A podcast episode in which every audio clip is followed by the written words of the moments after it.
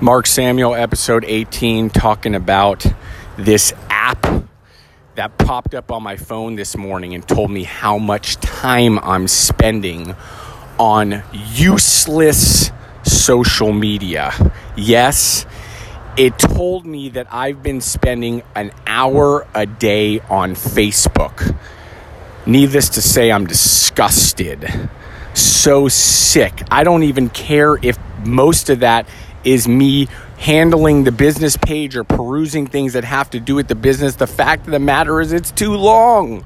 I mean, I've been saying for a long time that I didn't even want to be on Facebook, ha- having to look at all of these different comments from people that I know that I don't even want to see because it makes me feel a certain way. You probably understand my sentiment, but here it is. There's an app on your phone, if you didn't already know. You can set the parameters. I mean, maybe I'm just way, way, way behind on the times, but I didn't know about this.